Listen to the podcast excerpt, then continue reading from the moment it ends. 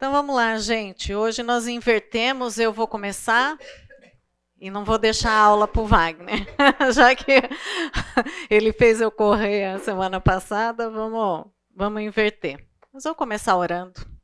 Senhor Deus, que possamos, ó Deus, é, nesse tempo que a gente tem aqui, meditar um pouquinho como têm sido nossas amizades, ó Deus.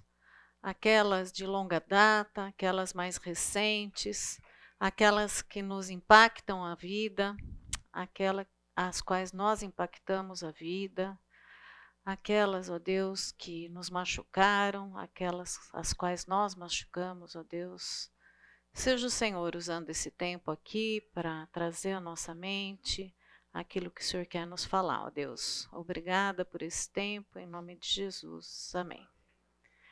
Eu gostava muito da fala do seu Laércio. Eu não sei quantos conheceram aqui, mas o seu Laércio era um querido para gente. E o seu Laércio falava que bastava a gente ter quatro amigos, que eram quatro pessoas que iam carregar a alça do seu caixão. Né? e, para nossa surpresa, quando o seu Laércio partiu, poxa vida, devia ter o quê? Vou chutar umas 500 pessoas no sepultamento dele. Ele tinha muito mais do que quatro amigos. Se fosse fazer uma disputa para quem queria carregar a alça do caixão dele, ia ser bastante. Mas a verdade é que a amizade hoje em dia ela mudou muito, né? A amizade hoje tem conotações diferentes, né? Mas o povo cristão é um povo muito privilegiado em termos de amizade. Né? Primeiro, porque nós temos o Espírito Santo. Então, nós já temos algo em comum. Né? A partir do momento, eu tive o privilégio essa semana de orar com uma moça que entregou sua vida a Cristo e pensar que Deus, ali naquele momento, a gente estava sendo feita uma, né? Então, assim, é uma alegria a gente pensar que nós podemos não nos conhecermos intimamente, mas o fato da gente ter o Espírito Santo já faz da gente alguém é, muito que tem muita coisa em comum. Né? Uh, nossa filha mora fora do país e às vezes a gente vai na igreja dela e nosso inglês é deste tamanhico. Mas quando a gente conversa com algumas pessoas da igreja dela, é tão engraçado porque parece que a gente está em casa. Né? Por mais que a gente nunca tenha visto aquelas pessoas, não conheço aquelas pessoas, mas tem uma coisa assim gostosa, né? Então o povo cristão, de alguma forma, a gente se liga, a gente se une, principalmente porque a gente tem a Cristo. E lamentavelmente, é, a gente tem mesmo assim os nossos senões com as amizades, infelizmente, né? É, eu falei a hora que eu ouvi a pregação do Fernando, eu falei assim, nossa, acho que nós vamos. o Wagner não, não participou do culto, mas eu não sei quantos estavam lá, mas nós não vamos para a linha que o Fernando foi. Né? Mas ele falou muito de relacionamento. Né? Fez a gente pensar bastante uh, sobre como estão os nossos relacionamentos e, e se temos ou não pessoas para perdoar e tudo mais. Né? Uh, mas eu queria saber, você tem amigos? Hoje nós vamos participar um pouco, sim? Bons amigos? Amigos são bons, senão a gente não chamava de amigo, chamava de inimigo, né? Uh, bons amigos, né? Amigos de longa data. Eu tenho muitos amigos de longa data. Isso é um bom sinal, né? Se a gente tem amigos de longa data, é que alguma coisa boa você está acertando, né? Então, Débora, por exemplo, uma das minhas melhores amigas, lá se vão mais de 40 anos. Né? Conheci a Débora com 15 anos. Né? Então, é, já vai muito tempo. Né? Uh, Cat, que é da Joy, lá se vão 36, 37 anos. Né? Comentei a semana passada de uma amiga também que estudou comigo, lá se vão 42 anos. Então, eu tenho grandes boas amigas de décadas. Né? E se seus amigos são muito recentes, faça uma avaliação. Você não está conseguindo guardar seus amigos por muito tempo. Né? Uh, Mas outro dia eu estava caminhando e, e às vezes eu vou caminhando pensando nas coisas que a gente tem para preparar de aula e tudo mais. E ainda falei para o Wagner, falei assim, Wagner, eu tenho uma ilustração para a introdução da minha aula de amizade que você vai ficar invejado. uh, eu estava caminhando e eu vi um beija-flor tentando beijar um cactus. Gente, e ele circulava o cactus e tentava toda hora chegar perto, e acho que os espinhos, é lógico, que impediam aquele beija-flor de chegar. Eu voltei, porque eu, eu falei: não, eu preciso ver essa cena. Eu parei para olhar aquilo e fiquei olhando aquela tentativa do beija-flor ficar beijando o cactus. Eu falei assim: isso aqui tem tudo a ver com amizade. Por que, que vocês acham que eu pensei que tem a ver com amizade? Ninguém chuta? Oi? Precisa de dois.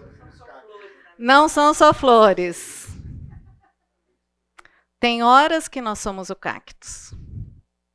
Alguns amigos querendo chegar, nos dar beijinhos e a gente levantando os nossos espinhos e falando: puxa, não estou afim.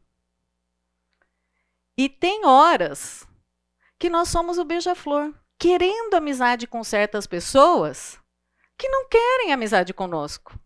Você consegue se identificar com essa figura ou não? Nós somos os dois lados, se você pensar.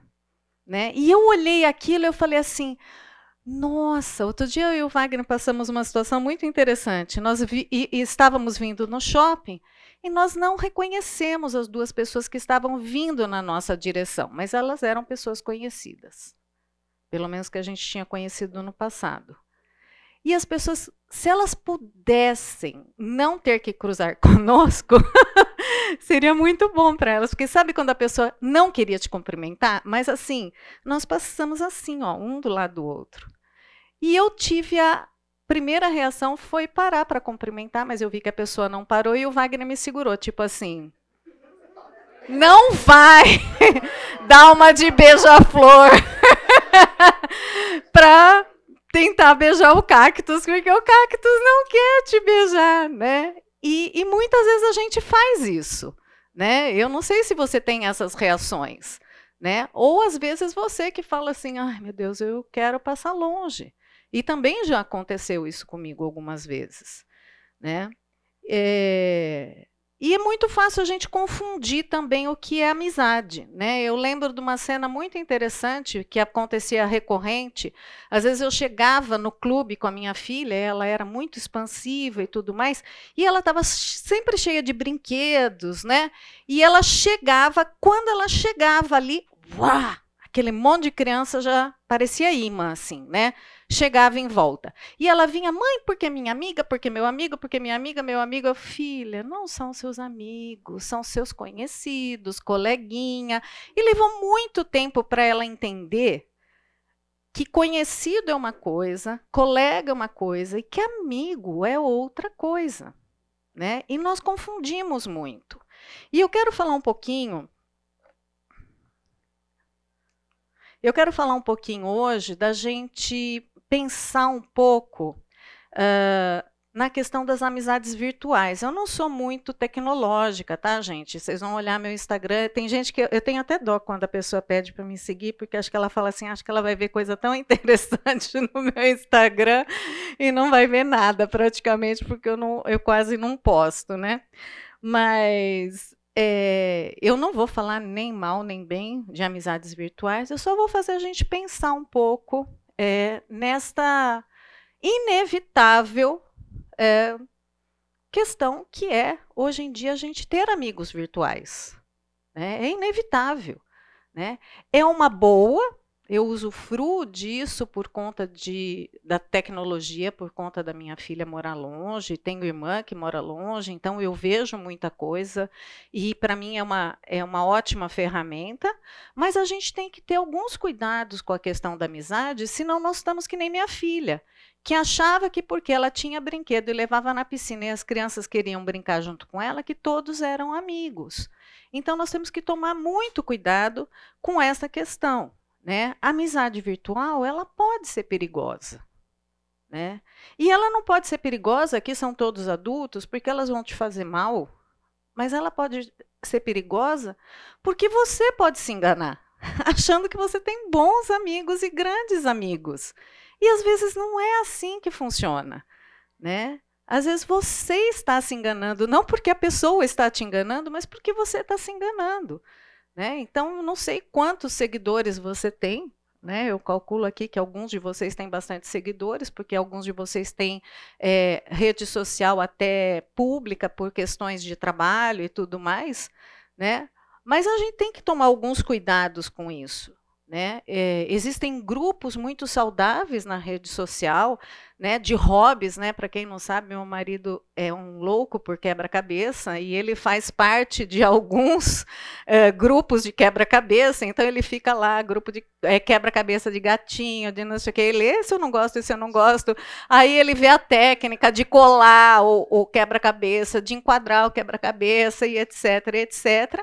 Mas tem pessoas, gente, que abrem o seu coração em alguns grupos é, virtuais que dá dó até a pessoa não ter um ombro. Alguém que seque as suas lágrimas na real, né? E não no virtual. Então a gente precisa tomar cuidado, porque sim, nós podemos ter bons amigos virtuais mas não substitui as nossas amizades reais. Então, o perigo, eu não estou falando que o perigo seria, ah, vai ter um golpe, alguma coisa assim. Eu estou mais preocupada com a questão do perigo de você se enganar. Que isto é uma amizade que te supre o suficiente é, é, do propósito que Deus tem. Né? uma amizade virtual, ele não supre o que uma comunidade cristã supre. Né? Isto aqui que a gente tem, né? enquanto cada um foi chegando, ainda não tinha batido o sinal, a gente conversa um pouco do trabalho, a gente conversa um pouco. Nada substitui isso aqui. Né? Então é um cuidado que a gente tem, tem que ter. Né? Uh, outro cuidado que a gente tem que ter é que muitas vezes, quando a gente escuta alguma coisa na, na, na rede social, as projeções ali estão incompletas, né? A pessoa filtra muito, tanto o que ela coloca, quanto o quem ela é. Na, na, nada é real por completo. E ela nunca é confrontada 100%. E se ela é confrontada e não gostou, o que, que ela faz? Ela clica e ela para de seguir aquela pessoa, não deixa a pessoa seguir. Né? Então, o confronto uh, nunca é totalmente benéfico para você, porque quem assistiu o sermão hoje viu o confronto nos faz bem. Né? O confronto ele é importante. Né? Eu não sou quem eu sou sem as minhas amizades. Quantas vezes eu fui exortada? Quantas vezes eu, eu exortei? Quantas vezes eu fui modificada pelas pessoas que me viram fazer alguma coisa e as nossas amizades virtuais, elas não nos transformam, infelizmente. Nós trocamos ideias, né? Então, vejam, eu não estou falando mal de termos é, é, contatos virtuais. Eu estou só pedindo que a gente tome um cuidado a mais de pensar, são realmente amizades? Eu me infiltro ali? Né? E eu também não estou falando daquelas amizades que eu convivo e que também estão no virtual. Eu estou falando daquelas que são única e exclusivamente virtuais. Tá? Então, também para a gente alertar isso aí. Né? Outra coisa é que tudo que a gente projeta virtualmente, ela está manchada. Porque eu projeto só o que eu vejo. Eu não consigo projetar o que o outro vê em mim. Né? Então, falei que a Débora é uma das minhas amigas de longa data. A Débora tem uma percepção de mim, então ela sabe muito bem como eu reajo, como não reajo. Agora, lá na rede social, eu posso pôr uma figura minha que não passa por nenhum crivo. Uma pessoa que nem a Débora, que me reconhece há mais de 40 anos, não filtrou o meu perfil. Então, a pessoa que vê aquilo, ela não vê com um filtro benéfico, né? Então, ela vê só o que eu gostaria de publicar naquele lugar. Então, esse é um outro cuidado uh, que a gente tem que ter. Né? Uh, a única maneira que a gente tem uh, de ficar sem filtro, gente, é permitindo que Deus nos sonde. É o único jeito que a gente pode permitir que o Senhor abra os nossos corações e deixe que a gente fique sem filtro. Né? E o ficar sem filtro, às vezes, ele é benéfico, porque é aí que você pode abrir seu coração, que você pode é, falar. Então, a gente precisa ser conhecido e precisa conhecer. E muitas vezes nas redes sociais você não consegue fazer isso. Né? Eu mesma acabei de falar para vocês que eu pouco publico, então vocês não vão me conhecer nas redes sociais. Né? E se você é uma pessoa que muito publica e eu te sigo, eu vou te conhecer um pouco mais do que o que você me conhece. Então é meio injusto essa relação né, de, da rede social. Né? E quando as coisas ficam difíceis, eu já falei, a gente aperta um botãozinho e desclica a pessoa. Só que no mundo real, isso não é possível. Acabei de dar o exemplo do outro dia que a gente estava no shopping, a pessoa não tinha como dar um clique e desaparecer ela teve que olhar na minha cara e na do Wagner. Não teve como. Né? Então, esse clique não aconteceu. Né? Mas se fosse na rede social e eu tivesse falado oi, ela dava um clique e não ia falar oi para gente. Né? Ah, nós tememos muitos relacionamentos no tempo real, porque eles podem se tornar um pouquinho bagunçados. Quem aqui já passou por problemas com amizade? Ou quem nunca? quem nunca, né? Então eu falei o lado bom, que eu tenho boas amizades. Passamos já por problemas, Débora? Muitos! Gente, em 40 e poucos anos de amizade, nós passamos muito problema. Mas muito, vocês não calculam, né? E porque temos a Cristo, temos perdão, perdoamos e somos perdoadas e somos teimosas, é porque a gente continua sendo amiga, né? Não é um mar de rosa. Não é um mar de rosa. A amizade é complicada. A amizade em tempo real é uma coisa difícil, mas elas nos lapidam, né? Então, cuidem com a questão da amizade virtual. É só um alerta. Tá? Nós não vamos gastar muito tempo é, disso aqui. Né? Uh, nós cristãos não precisamos levantar muros e nas amizades virtuais às vezes a gente levanta nossos muros. Eu só mostro o que eu quero, eu só posto o que eu quero, né? Uh, às vezes, em aconselhamento, eu converso com algumas mães que falam: todas as mães dão conta. Eu falo: mentira, querida. Elas postam que a pia está lavada, que a fralda está trocada. É mentira. Elas só postaram isso. Elas não mostraram o caos que está a casa delas. né? Você posta só aquilo que, que você quer que o outro veja. né? Só que no mundo real, meus queridos, nós não precisamos levantar muros. Porque nós temos Jesus que já resolveu nossos problemas. Né? E nós precisamos de amigos que às vezes nos lembrem disso. Né? E quando a coisa está difícil, que está um caos, e que está às vezes um caos entre até as amizades, alguém sã consciência vai nos lembrar dessas coisas. Tá? Então, eu vou fechar esse parênteses, primeiro porque eu não sou do reino tecnológico, mas é só para a gente. Eu não queria que a gente falasse aqui uma hora e meia de amizade e não entrar no mundo virtual. É só, é só um alerta para que a gente possa realmente pensar um pouquinho nisso, tá? Mas vamos lá. O que, que a Bíblia fala um pouquinho de o ideal de uma amizade? Tá? Uh, o bom amigo, gente, ele sempre procura o melhor do caráter do seu amigo. Não é aquele que procura o pior, né? Ele procura o melhor.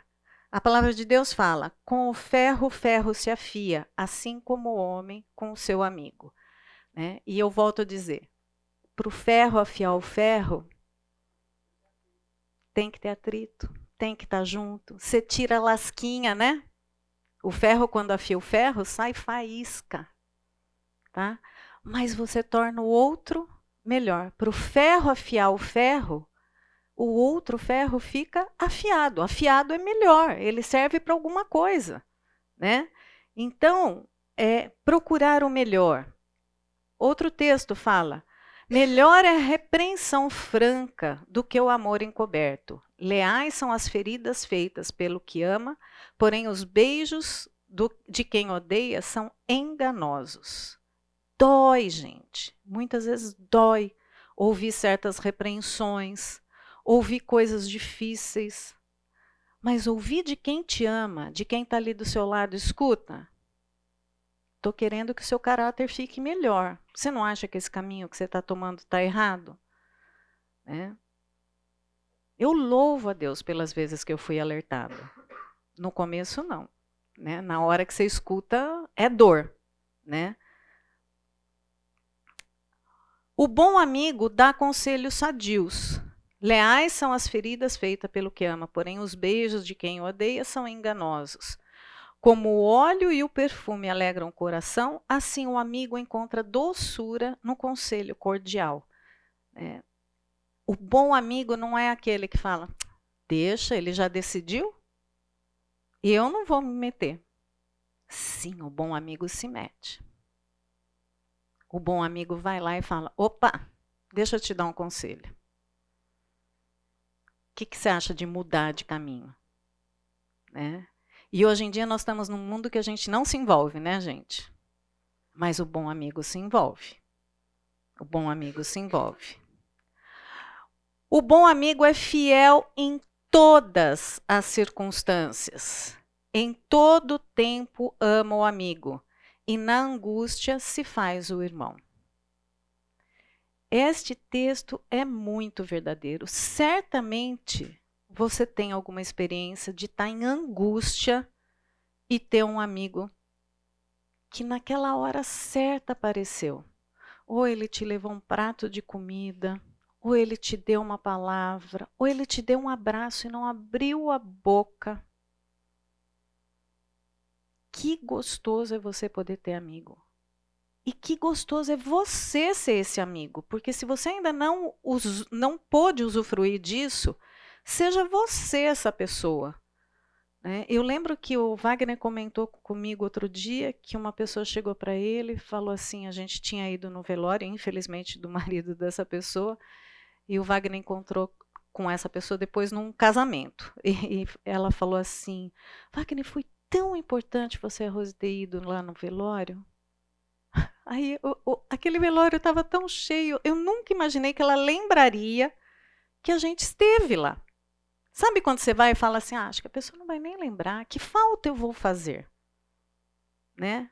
Mas, gente, faz falta. Muitas vezes a gente fala, o que eu vou dizer? Não diga, né?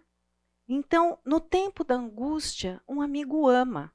Como que eu vou amar? Eu não sei. Né? Às vezes sem dizer nada. Né? Uma mensagem, estou orando por você. De alguma forma Deus te usa. Não abandones o teu amigo, nem o amigo do teu pai, nem entres na casa do teu irmão no dia de diversidade. Mais vale um vizinho perto do que um irmão longe. Eu acho isso tão legal. Né? Eu lembro muito, a minha mãe, por anos, ela nunca morou perto da família dela depois que ela casou, e as vizinhas eram a família dela. Né? Então, uh, seja você um bom vizinho. De repente você pode demonstrar o amor de Cristo para essa pessoa, né? Uh, não abandones o teu amigo. É, esses dias postaram uma foto uh, de um grupo que a gente participava, e eu falei, Wagner, acho que sou eu nessa foto, né? acho que sou eu nessa foto, né? Só que eu olhei as pessoas em volta e falei, que fim será que essas pessoas tomaram? Ou seja, eu abandonei aquelas pessoas e elas a mim, né? Eu não sei que fim que as pessoas tomaram. Tem alguns que perduraram na minha vida e tem outros tantos que, por N motivos, não ficaram. Né? Às vezes eu olho as fotos do meu casamento, tem padrinhos que eu não sei mais aonde foram parar. Né? Então, é, são coisas da vida, mas existem isso, né? mas na medida do possível que a gente não abandone os nossos amigos, né? O bom amigo tem um olhar atento à necessidade dos amigos. O olhar de um amigo alegra o coração. As boas novas fortalecem até os ossos. Quando o amigo olha para o outro em especial, quando esse passa por alguma dificuldade, um olhar pode até alegrar o coração e pode transformar a dor da dificuldade em alegria. Uh, eu passei por uma doença bem séria em 2021 e foi tão interessante porque primeiro que eu peguei as minhas cinco amigas mais velhas e montei um grupo de oração com elas para me suportarem em oração. E outras pessoas surgiram na minha vida que eu não fazia nem ideia. Eu lembro que teve um dia que eu estava internada e eu perguntei assim para o Wagner: Meu pai tem comida hoje? Meu pai morava com a gente na época. Ele falou assim: Tal pessoa passou lá e deixou uma sopa. Eu falei assim, mas tal pessoa, ela não é nem íntima da gente. Como é que ela sabe que meu pai gosta de sopa? sabe aquela coisa assim, na hora da adversidade, surge alguém que Deus toca. A pessoa passou, na época da pandemia ainda, que a pessoa saiu da casa dela, fez a sopa, foi levar para o meu pai. Na hora da adversidade. Não era para falar que era uma amiga íntima. Nem sei como é que ela sabia que meu pai precisava de um prato de sopa. E nós temos feito esse tipo de coisa, somos esse amigo especial que olha às vezes alguma adversidade. Mas nem só de coisa boa vive, né, gente? Tem a triste realidade das amizades também. Eu perguntei para vocês, quem nunca sofreu por uma amizade, né? Eu já chorei muito por amizade. Muito. Teve uma época na minha vida bem triste. Eu cheguei a ficar até depressiva por conta de amizade, né? Tem hora que as pessoas queridas uh, sofrem, né? Uh, te abandonam, falam coisas indesejadas, né? E a gente sofre por conta das amizades. Se fossem pessoas que a gente não liga, a gente não sofreria, né? Mas são pessoas que a gente se importa. E é por isso que tanto nos machuca. O Fernando falou bastante disso hoje no culto. Se você não esteve, vale a pena você pegar depois. Mas a triste realidade da amizade são aquelas amizades por interesse. Você já teve aquele amigo que só está com você por algum motivo?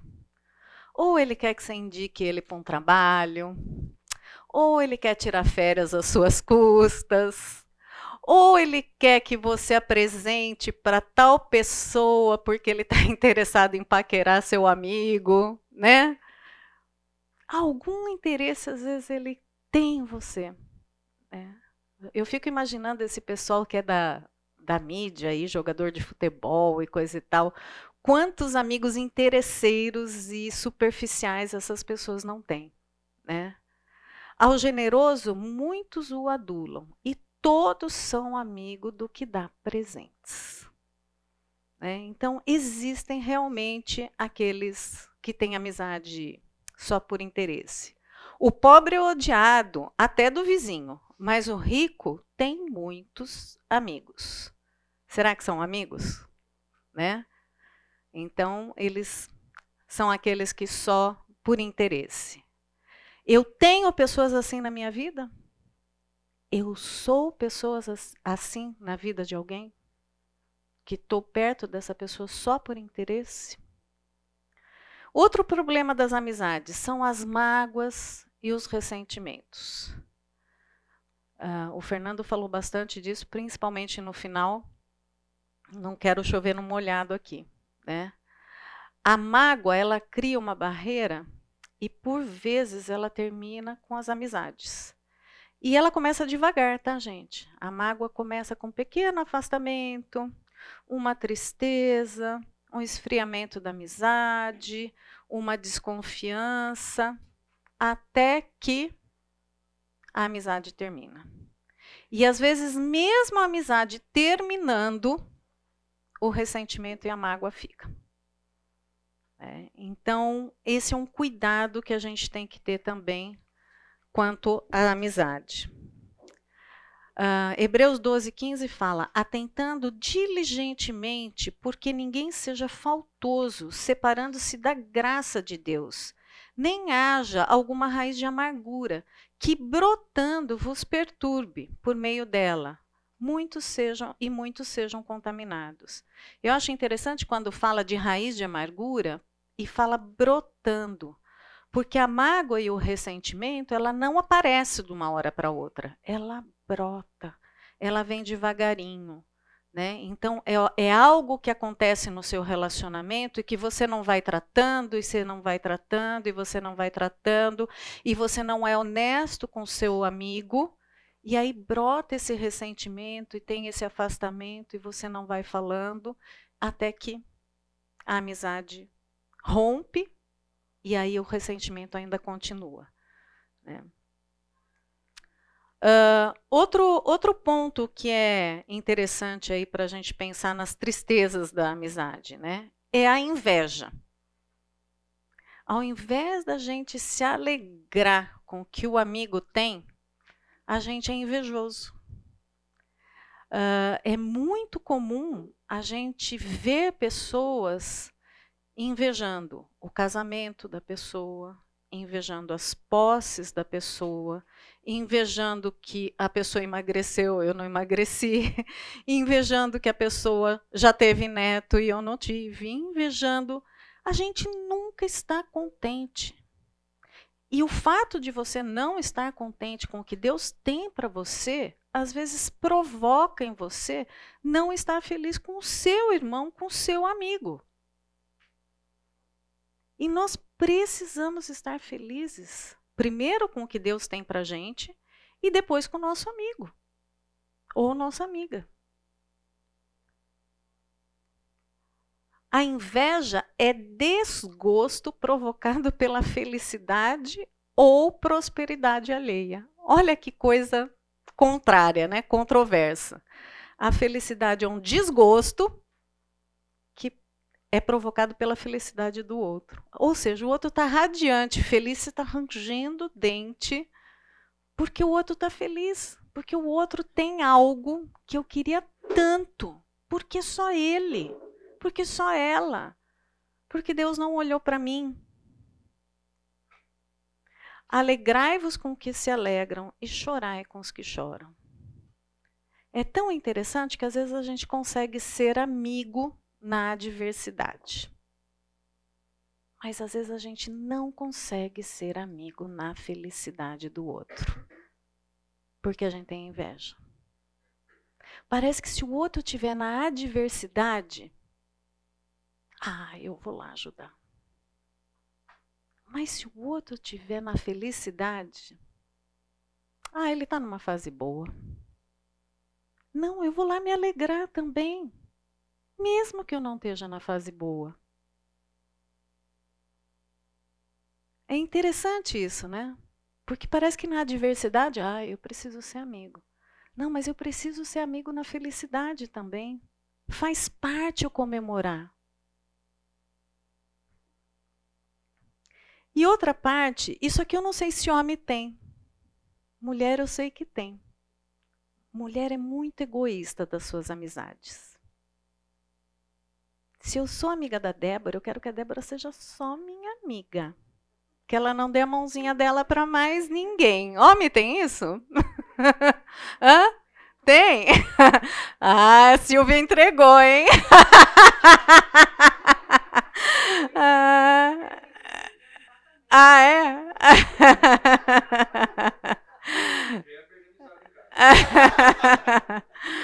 Mas é muito interessante isso. Gente, o nosso coração, ele tem lugar para várias pessoas. Né? Nós não precisamos é, departamentalizar a amizade. E se você tem bons amigos, é, cabe mais um. Se Deus está te dando a oportunidade de ter outros amigos, inclua mais gente na sua vida. E apresente para os seus amigos essa pessoa também. Né? Uh, eu lembro, nós passamos uma situação muito interessante uma vez num grupo lá em casa. uh, tinha duas moças que eram muito amigas e uma delas viajou. Chegou uma terceira pessoa no grupo. E aí, esta que ficou sozinha fez amizade com esta que chegou.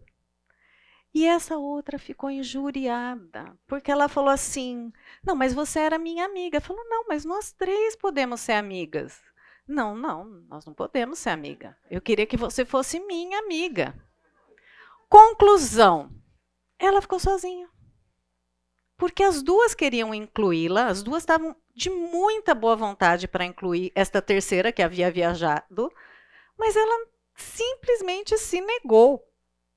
Não teve jeito. Eu, eu entrei na dança porque fui conversar com ela. Falei assim, querida, não faz sentido isso. Elas querem a sua amizade, você é uma pessoa preciosa para ela. Mas não teve jeito. Gente, as pessoas não são nossas. Não são nossas. Se o nosso amigo tem tido outras experiências com outros amigos, ele está sendo afiado por outras pessoas. E isso faz dele uma pessoa melhor. E quando ele me afiar, ele fica ainda melhor para mim. Nós não podemos pensar é, de forma egoísta quanto às amizades. Né? Aqui em 1 Coríntios 10, 24 fala: ninguém busque o seu próprio interesse, sim o do outro. Muitas vezes o outro amigo supre nesta pessoa o que eu não posso suprir. E qual o problema? Qual o problema? Nós não podemos ser infantis nessa questão de amizade. Né? Nós precisamos crescer nessa questão de amizade. Não tem problema. Quanto mais, melhor. Né? Que tragam os amigos dos outros né? Ah, mas eu não suporto aquela pessoa. Então tá, então deixa pelo menos seu amigo ser amigo da outra pessoa, né? E você continua com a amizade, né? Mas vou concluir, viu, amor? Vou te dar tempinho. Agora, uma palavrinha para nós. Avalie suas amizades. Se for preciso, retome algumas amizades do passado. É, é, essa foto que eu vi publicada essa, essa semana, eu falei assim: nossa, acho que eu vou retomar com algumas pessoas. Tem algumas pessoas que você tenta retomar e você fala: hum, foi só para aquela época. Não dá mais hoje. Eu mudei, a pessoa mudou, a gente não tem mais nada em comum. Né? E não tem problema, tá, gente? Não tem problema. Você não precisa amarrar a pessoa no seu pé e arrastar ela para o resto da vida, né? Outras amizades estão te fazendo mal. Afaste-se. É melhor se afastar do que pecar. A palavra de Deus fala: no que depender de vós, tende paz com todos. E às vezes não depende da gente. Às vezes nós temos amigos que resolveram fazer outras escolhas. Estão em caminhos que não agradam o Senhor. Me contaminam com suas palavras. Melhor eu me afastar. Se eu já fiz todo aquele processo que o Fernando falou hoje de manhã, tá? Estou fazendo propaganda do sermão para quem não viu, tá? Outro detalhe: peça perdão se você lembrou de algum amigo que você falou, pisei na bola. E perdoe se ele pisou na bola com você ou ela. Ter amigos é importante, gente. Eu não sobreviveria sem meus amigos. Eu não sobreviveria. É um privilégio da família cristã termos amigos. É um privilégio. Eu tenho uma alegria que a maioria dos meus amigos que não eram cristãos se tornaram cristãos. É uma alegria. E se você tem amigos não cristãos, fale de Cristo para os seus amigos, para que você não os perca para o inimigo. E eu termino aqui. Nós vamos para o intervalo. Ah, a gente, a gente tem que Vamos continuar falando um pouquinho das amizades, né? Semana que vem, nosso objetivo é falar um pouquinho sobre as relações cônjuge, relação pais com filhos pequenos, relações pais com filhos mais velhos e relações com pais, filhos com pais idosos, tá legal? Então semana que vem. Mas vamos lá, a gente está falando bastante de amizade, né?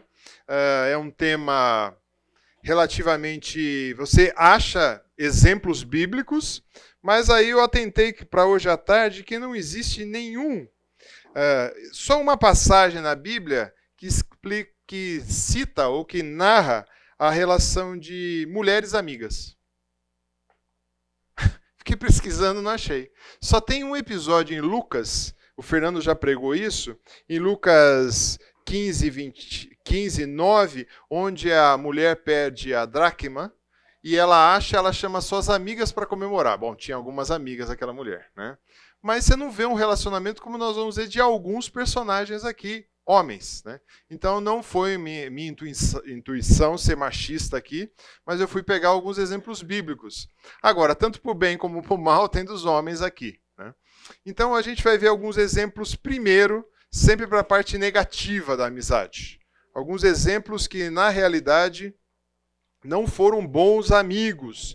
Tem um texto longo para você ler, mas eu gostaria que você lesse comigo esse texto de Aminon e Jonadab.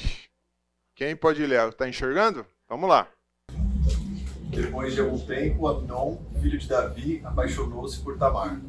Ela era muito bonita e era irmã de Absalão, outro filho de Davi. Amnon tinha um amigo muito astuto chamado Jonadab, filho de, filho de Simeia, irmão de Davi. Ele perguntou a Amnon, filho do rei, por que todo dia você está abatido? Quer me contar por que se passa?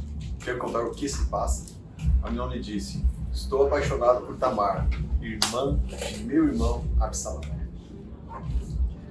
Assim, então disse Jonadab, vá para a cama e finge estar doente. Quando seu pai vier visitá-lo, diga-lhe: permite, permite que minha irmã Tamar venha dar-me de comer. Gostaria que ela preparasse a comida aqui mesmo e me servisse. Assim poderei vê-la. Aminon entendeu e deitou-se na cama, fingindo-se doente. Todo mundo já leu essa história? Sabe o desfecho que vai acontecer? Vai ter um caso aqui de incesto, ou seja, uma, ele força a barra, mas também não sei se Tamar também não queria. Então, alguns dizem que queria, outros que não queria, enfim. Mas o fato é que me chamou a atenção foi uh, a relação de Aminon, que era um filho de Davi, e com esse camarada Jonadab. Vai dizer o texto: Aminon tinha um amigo muito astuto, né? sagaz, sábio, ou seja, Aminon era mais jovem, Janadab era mais velho. Desculpa, é Jonadab, tá? Era mais velho. Ele então instrui de forma equivocada aquele jovem, fazendo com que ele minta e consiga algo que não deveria conseguir. Ou até poderia conseguir, porque é, eles não eram filhos da mesma mãe. Talvez até pudesse ser consentido aquela ligação, mas teria que pedir para o rei, coisa assim, e força a amizade. Então, aí quando a gente olha esse tipo de amizade, é uma amizade negativa. Nos dias de hoje, a turma chama do quê? De amizade tóxica. Né? Esse camarada foi isso. E possivelmente depois, ele saiu da cena e deixou a Minon levar toda a bronca. E depois o que acontece no fim dessa história? Absalão faz o quê? Vinga e mata Aminon. Então é uma história que fica trágica, né, com essa descendência aqui de Davi, que gerou no fim uma orientação equivocada de um amigo. E o camarada era astuto no sentido não positivo da palavra, mas no sentido negativo da palavra.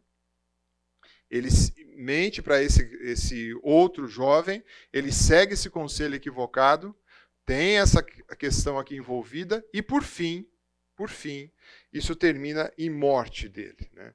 Então você tem uma tragédia familiar, morte e depois o próprio Absalão é perseguido. Então, então você vê tudo isso acontecendo numa amizade nada positiva. Tá? Uma outra amizade também que a gente vê nas escrituras, que também não foi muito saudável. A amizade entre Saul e Davi.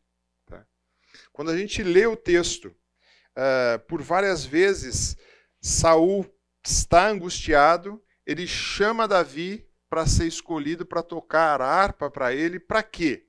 Para que ele ficasse se acalmasse. Davi tocaria alguns, algumas músicas ali da época, cantaria ou recitaria alguns poemas bíblicos que talvez formasse ali para aplacar essa ira de Saul.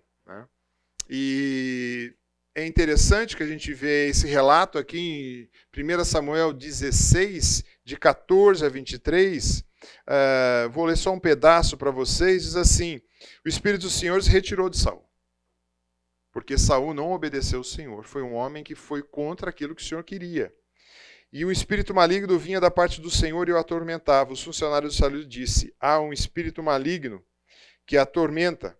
Então ele disse: Vamos chamar alguém para resolver essa situação. E aí, continuando a história, uh, quando o espírito maligno se apoderava de ti, o homem tocava a harpa e se sentia melhor. Saul respondeu aos que serviam: Encontre alguém que toque bem. E os funcionários conheço um filho de Jessé que sabe tocar harpa, em Jerusalém de Belém, que sabe tocar harpa, um guerreiro valente, e assim vai tocando a história, e ele chama para o seu convívio e começa a conviver com Davi. Só que surge um outro episódio.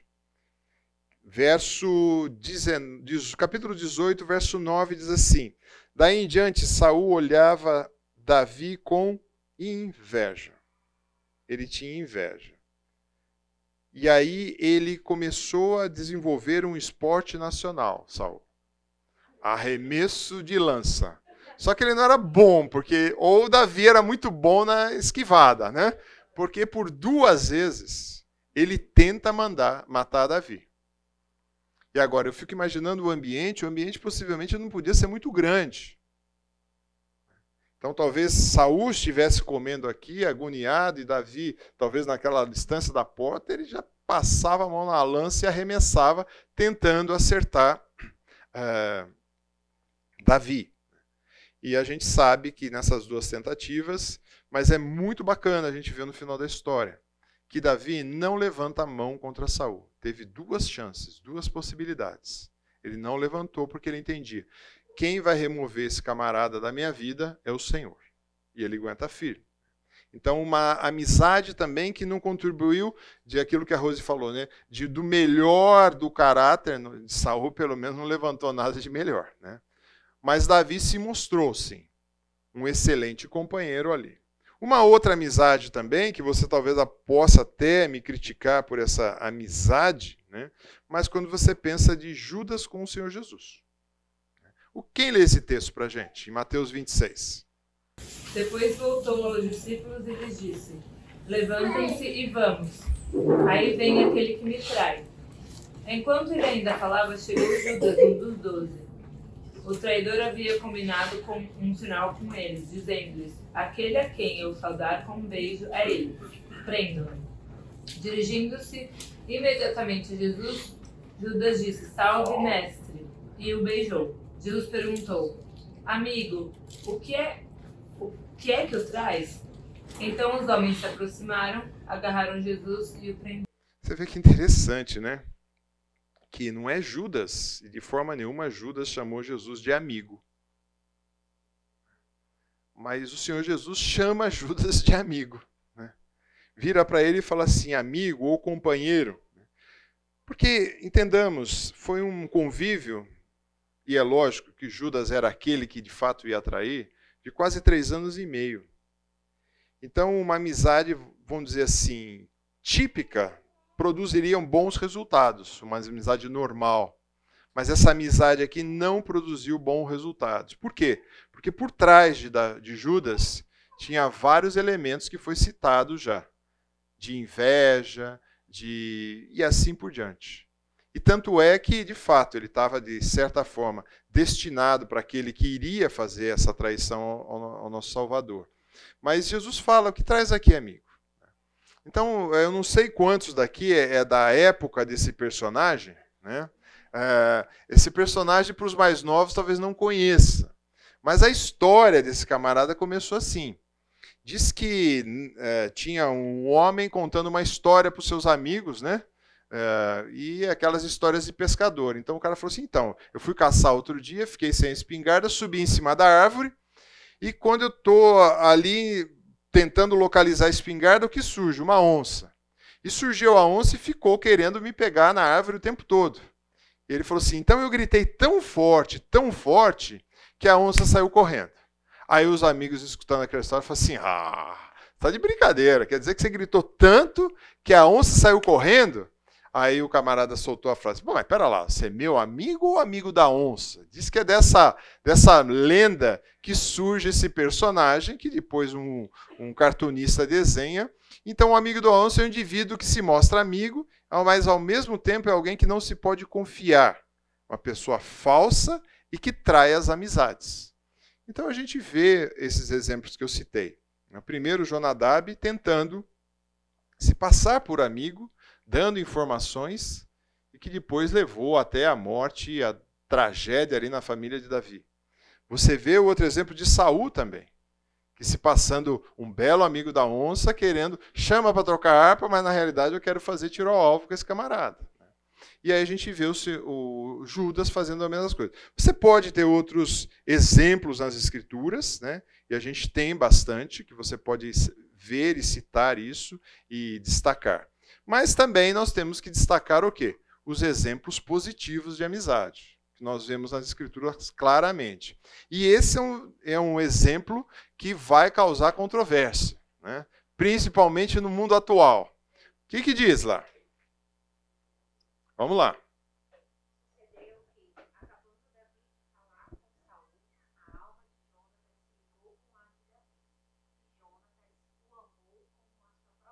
Isso, né? E aí continua. Saúl naquele dia o tomou e não lhe permitiu que tornasse para casa seu pai. Jonas e Davi fizeram uma aliança, porque Jonas o amava como a sua própria arma. Desposou-se Jonatas da capa que vestia, deu a Davi, como também a armadura, inclusive a espada, o arco e o cinto. Saiu, uh, saia Davi aonde quer que o Saul enviar e se conduziu com prudência, de modo que Saul pôs sobre tropas do seu exército. Ele era bem quisto por todo o povo, até, que o próprio, até pelos próprios servos de Saul. A teologia Kir é uma teologia que olha toda a escritura é, com uma visão é, distorcida e mais com a visão homossexual. Toda, toda a passagem. Então, quando um teólogo que lê esse texto, e eu escutei um esses dias, ele diz que Jonas se despiu na frente de Davi. E na realidade o texto não diz isso. Diz que ele deu o quê? Ele deu parte da sua armadura, a espada, o arco e o cinto. E alguns dizem que uma capa, e não a sua roupa íntima. Então há uma distorção muito grande, há um material muito bom que você pode ver na internet sobre isso, rebatendo essas questões. Ah, e outra, gente, se houvesse aqui uma conotação de cunho homossexual, a Bíblia relata. E iria relatar. Porque a Bíblia nunca escondeu o podre de ninguém. Você pode abrir. Não falamos ali do, da, da questão de Tamar né, e Aminon? A Bíblia não escondeu o que aconteceu, continua lendo a história. Então a Bíblia nunca escondeu essas questões. Mas é que essa leitura aqui olha isso com outra, outros olhos. E teólogos mais experientes e mais ativos vão dizer assim: esse Robert Muller diz, o fim da amizade com a confusão sexual corrompeu as amizades entre os homens. Então é muito interessante que no modelo bíblico do Oriente Médio antigo, quando você pega Antigo, Novo Testamento e ainda hoje no Oriente Médio Antigo, a, a amizade entre homens é muito comum. No Egito, inclusive, você pode ver imagens, homens andam de mão dada com outro amigo na rua. E tudo bem. O, no texto bíblico, você vai olhar que é a saudação para o homem saudar outro homem com o quê? Com o ósculo santo, ou beijo. Assim foi, por, por isso que Judas chegou e beijou Jesus, como isso comum. Nada de estranheza. O que não acontecia era homem saudar mulher em público. Em nenhum local da Bíblia. Por isso que há tanto assombro quando Jesus chega naquele poço e começa a conversar com aquela mulher que não era era uma samaritana. Quando chega aquelas que tinha ah, era prostitutas e chegavam para Jesus, então havia esse assombro. Então essa amizade entre homens era muito forte, mas eram amizades de companheirismo, de amizade. Não tinha a ver com a questão homossexual.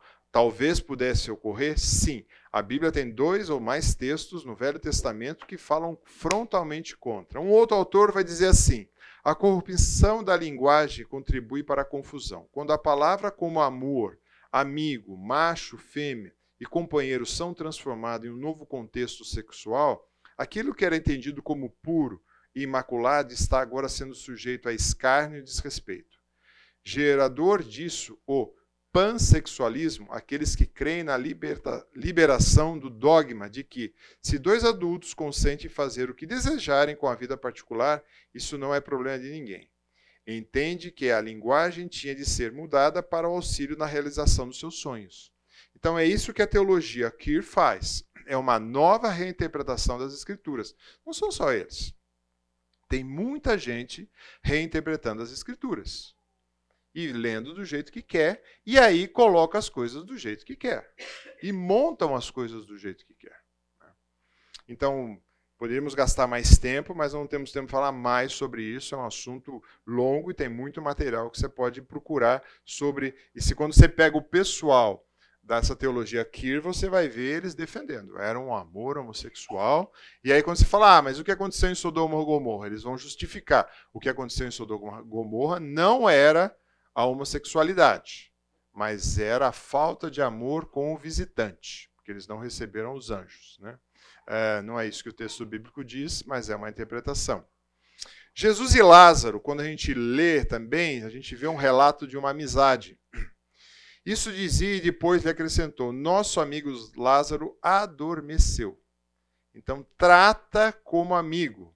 Uh, já não vos chamo servo, porque o servo não sabe o que o Senhor faz, mas os tenho chamados de amigos. Né? Então, o Senhor Jesus usa essa expressão para Lázaro e toda aquela família. Era um relacionamento íntimo de amizade que o Senhor Jesus tinha. E quando a gente vê isso, a gente vê muito forte isso acontecendo. Há um relacionamento de amizade. E é um relacionamento de amigo que Jesus até, de certa forma, chora pela incredulidade do, do povo, quando ele vai ressuscitar Lázaro, mas há uma comoção também por aquela família que ele tanto prezava. Então você vê um relato de amizade. Tá? Há também, talvez você vá me criticar um pouco, mas Jó tinha amigos, né? Uns amigos às vezes davam uns conselho bom, conselho ruim, né? Mas eles começam a acusar Jó de várias coisas, né? Ele faz, acusa, acusa Jó de pecados ocultos. Né? Então tinha pecados ocultos. Né? Bilade diz que Jó era responsável pela sua ruína, mas a Rose falou antes que o amigo muitas vezes tem que afiar o outro, né? Talvez esses camaradas que chegaram, estou fazendo o papel do advogado desses amigos de, de Jó, tá? Ah, chegaram talvez para dar, falar, ó oh, Jó, nós queremos ver você sair dessa situação. Então, você foi o culpado, talvez seus filhos foram culpados, talvez você tenha pecado oculto, né? E, e assim vai. Mas é interessante que esse último que chega, Eliú, ele é um dos últimos que chegam na, na amizade. E ele repreende os demais. Né? Ele era o mais jovem. Mas o que me chama a atenção é o finalzinho do capítulo, do livro de Jó, no capítulo 42, verso 8, quando a situação de Jó reverte. Deus dá uma ordem clara para Jó. O que está lá? Quem pode ler? Jó 42, 8.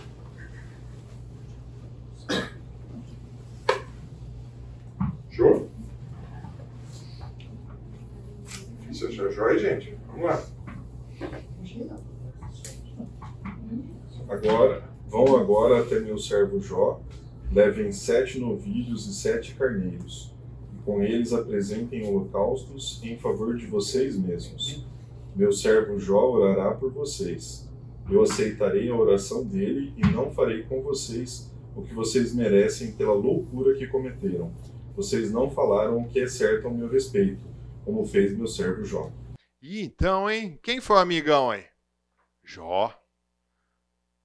Deus dá esse recado. Leva essas oferendas, que não queimá-las, e meu amigo, o Jó, vai orar por vocês. Os caras foram, fizeram o que não devia, e ainda foram como obediência levar aqueles cordeiros, aqueles ovelhas, levar aquelas coisas, e Jó ainda intercede por eles. E Deus fala assim: Eu vou ainda poupá-los, porque eu podia dar o castigo que eles merecem. Mas, por causa dessa oração de Jó, eu vou liberar esse, vocês todos dessa situação. Então, aí é quando você tem a, a volta, o retorno de Jó. Então, Jó, de fato, foi amigo desses camaradas, mesmo eles não merecendo. Tá? Há uma outra amizade também que eu quero destacar, é quando você pensa Davi e Uzai. Tá? Abisalão, pois, e todo o povo, homens de Israel, vieram a Jerusalém, e com ele Aitofel, tendo-se apresentado Uzai, arquista, amigo de Davi.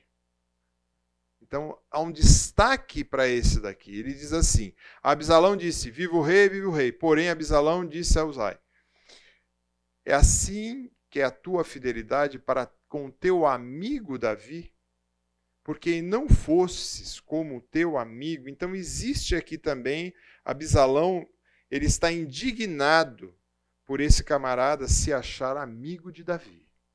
Então, do texto você continuar, o texto vai longo aqui, mas é interessante notar que Davi fez vários amigos, também fez inimigo de monte, né? Mas ele tinha boas amizades e ele prezava por essas amizades, tá? Talvez você tenha outros exemplos nas escrituras de amizade, né? É que você possa destacar tanto positivo como negativo. Uh, o importante também é algumas considerações que a gente tem que uh, validar sobre amizades. Primeiro, um dos, uma das coisas importantes que nós precisamos, e a Rose citou já, mas eu volto a falar, a palavra admoestar. Essa palavra é muito importante. É no, que é a ideia de no teti, que significa mente, e a ideia de colocar, estabelecer, pôr. Então eu preciso colocar minha mente para ajudar outra pessoa. Então eu preciso advertir quando a pessoa está fazendo alguma coisa errada. E um bom amigo, gente, vai fazer isso com o outro. Mesmo que muitas vezes ele vai ser ridicularizado ou esculhambado. Mas ele precisa fazer. Precisamos advertir, tá? Quem pode ler Romanos 15, verso 4? Porque tudo que está nas Escrituras foi escrito para nos ensinar, a fim de que tenhamos esperança por meio da paciência e da coragem que as Escrituras nos dão. Opa, será que eu pus o texto certo? Desculpa, 15 e 14. 15 e 14, continuando. Meus irmãos, estou certo de que vocês estão cheios de bondade sabem tudo o que é preciso saber e são capazes de nos dar, de dar conselhos uns aos outros. Ou a palavra admoestar é a mesma palavra para aconselhar. Somos capazes, né? É lógico. É, hoje em dia existe uma tendência muito grande de iguais se aconselharem. Eu não recomendo isso. Então, o que é interessante é, se você casou agora, pegue o conselho com quem já está casado mais tempo. Se você está tendo filho agora, pegue conselhos com quem tem filho já há mais tempo. E assim sucessivamente. Porque também tem sabedoria nisso. Às vezes o que acontece muito hoje, e creio que muito por influência da internet, tem muito conselho de iguais. E aí não corre bem a coisa. Então, por quê? Porque muitas vezes precisamos admoestar. Precisamos falar onde está errado. Uma outra palavra também que nós temos que destacar é exortar. Hebreus 3,13. O que, que diz?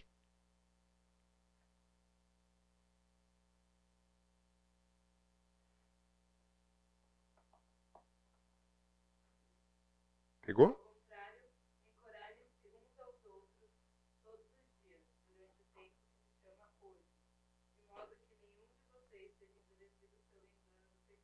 Isso, a palavra exortar ou encorajar é a palavra paracaléu, é a palavra que é usada para o Espírito Santo, como a ideia do conselheiro. Então, paracaléu significa chamar ao lado, chamar para confrontar, convidar, para orientar. Então, a exortação ela não significa só esculhambar com a vida do outro. Ela significa mandar acertar o caminho que a pessoa está andando. É assim que o Espírito Santo faz com a gente, nós devemos fazer com os amigos. 1 Tessalonicenses 5,11 diz assim: Por isso exortem-se e edifiquem uns aos outros, como de fato vocês estão fazendo. Ou algumas outras palavras, outra tradução vai dizer consolar. A ideia aqui de dar consolo, de dar conforto. Então, um amigo também que se preze precisa consolar, confortar o outro nos momentos de dificuldade. Há momentos em que precisa ser exortado, admoestado, há momentos em que precisa ser consolado, confortado. O mesmo texto de Tessalonicenses vai dizer de ser edificado. A ideia de construir alguma coisa, a ideia de dar crescimento na fé. Então isso é importante também. A sua amizade tem que fazer a outra pessoa crescer também. Porque se a sua amizade não está fazendo o outro crescer, progredir, hum, tem alguma coisa equivocada. Às vezes aí você é uma amizade só interesseira. Às vezes você não precisa nem forçar para uma amizade ser assim. Quando ela é uma boa amizade, um vai querer ver o bem do outro acontecendo. Então o texto de, de 1 Tessalonicenses vai dizer, por isso exorte, edifique-se uns aos outros. Está dentro daquele contexto de uns aos outros aqui também. Há também o texto, e foi falado aqui, a Rose comentou, não usou esse texto, mas, portanto, confesse os seus pecados uns aos outros, orem um para, os, para com os outros, para serem curados. Então, aqui também é a ideia de confissão. Às vezes precisamos chegar e falar para o outro amigo, aquele que está junto, aquele irmão, falar: olha, eu pequei, me perdoa, eu fiz coisa errada. E você tem que perdoar. Por quê? Porque você é pecador também. E muitas vezes a gente se coloca numa postura, né? Uh, aí cabe bem o exemplo de Jó.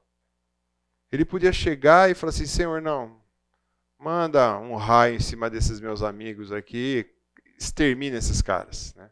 Mas ele não fez isso. E nem da mulher, que olha que a mulher atormentou bem ele, né? Ele falou: não, eu sou capaz de passar por isso porque Deus quer.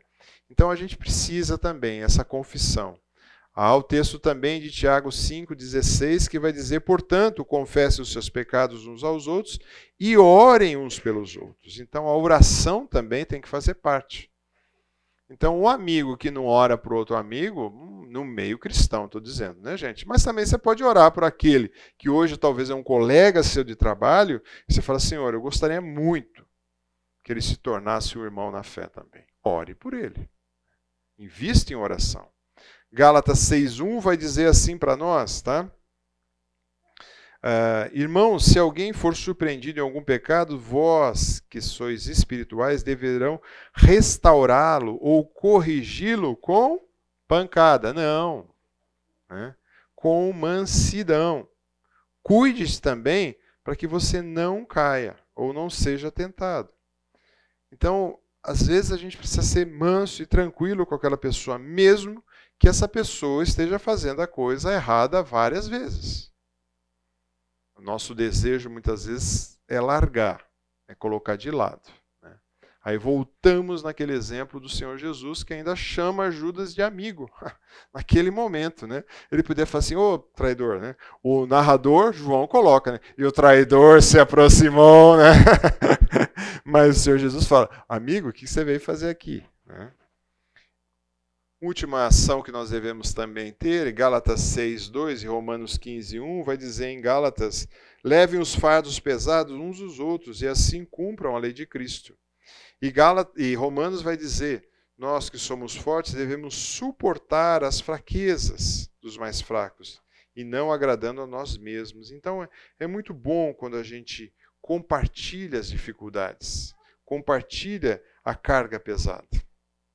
Eu tenho um amigo também de longa data e ele não mora aqui na região de Campinas, né? E ele mora 200 quilômetros daqui. E uma vez eu estava numa fase bem complicada, estava bem desanimado com uma série de coisas, né?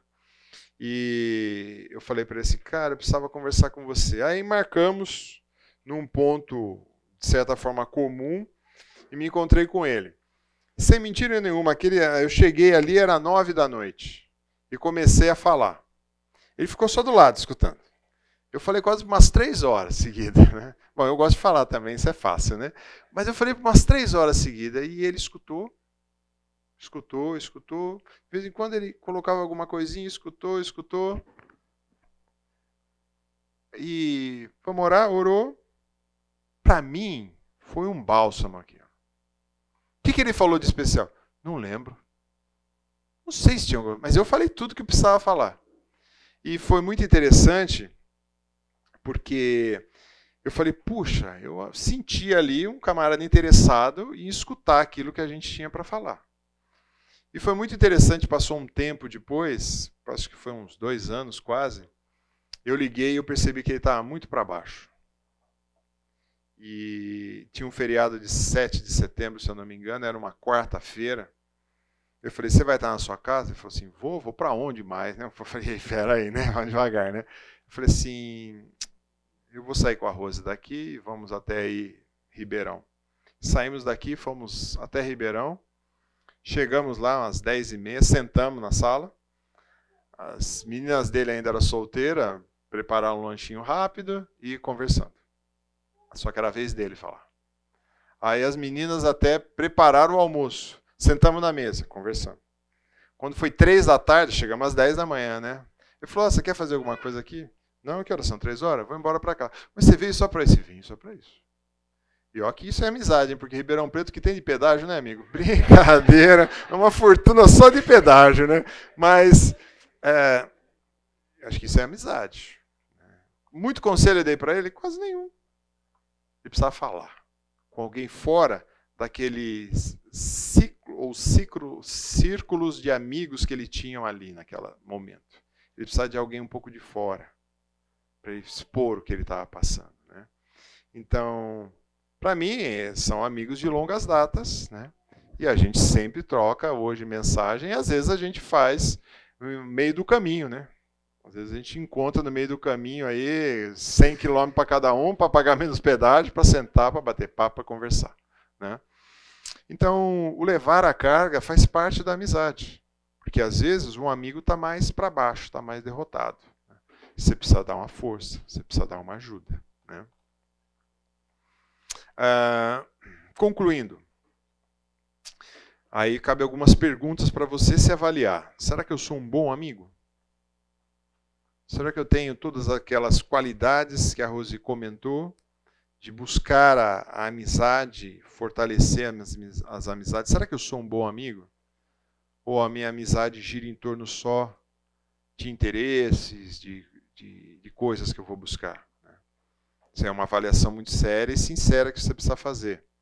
É, outra coisa, será que eu tenho amigos de verdade? Porque muitas vezes as nossas amizades são baseadas no ter alguma coisa. Ela citou as celebridades, e é muito isso, né? Celebridade tem uma série de amigos que nem conhece, né? Só interesses. Né? Então, será que eu tenho amigos verdadeiros? Né? Outra avaliação importante: estou influenciando positivamente outros ao meu redor? Será que a influência que você exerce é boa para aqueles que estão em torno de você? Uh, e um outro, como anda? Ou será que eu ando em más companhias? A Rose citou isso. Eu citei aquele exemplo, né? Uh, Jonadab deu um conselho péssimo.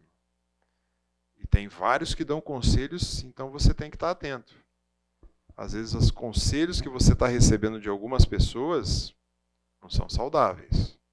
Então você precisa muitas vezes estar longe desses. Né?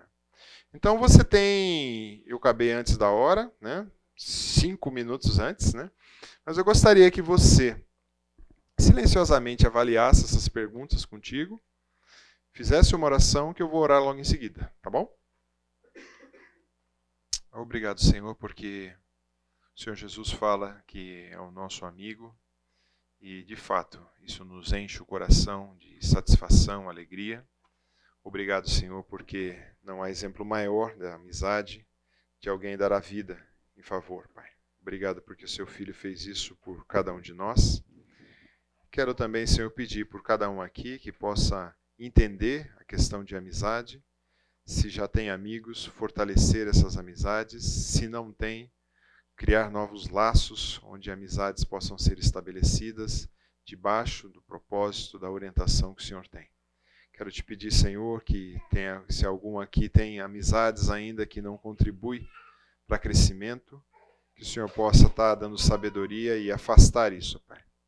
Quero te pedir, Senhor, por cada um aqui que possa desenvolver amizades saudáveis que levem cada vez mais próximos do conhecimento, da graça e da virtude que há no Senhor. É isso que nós oramos no nome de Cristo. Amém. Se perguntar se tem alguma pergunta, gente? Alguma questão, alguma dúvida? Tem alguém? Tem? Tem ainda, tem tempo ainda. Tem alguma questão, Kira? Diga lá. Ah, eu só queria colocar um pouco assim uma opinião sobre as amizades virtuais. É, eu sou estrangeiro, né? Então muitos dos meus amigos eles estão longe e é, um, uma ferramenta que tem sido muito é, útil é, tem sido a, essa, essas questões de internet, né? WhatsApp. Com certeza. Então, é, não, é, não, é, não são amizades, amizades virtuais, mas ao mesmo tempo essas ferramentas podem ser usadas com muita sabedoria para edificação. Também. Sem dúvida. Mas eles já eram seus amigos. É, é. O problema é, é essa é a questão. Né? Eram amigos e você, no passado, se usava o telefone. Né? Aí depois, é lógico, os meios de carta, né? E depois aí foi acelerando o processo. Mas houve amizade. A questão que amigos virtuais é que nem criança. Crianças chega da escola e fala assim: Nossa, eu tenho um monte de amigo, mas tem mesmo? Não tem. Né? Então, eu acho que é uma excelente ferramenta e ela ajuda. A Rose comentou sobre isso, né? E deve ser mantida, sim, sem dúvida. Mais nada? Bora, né, gente?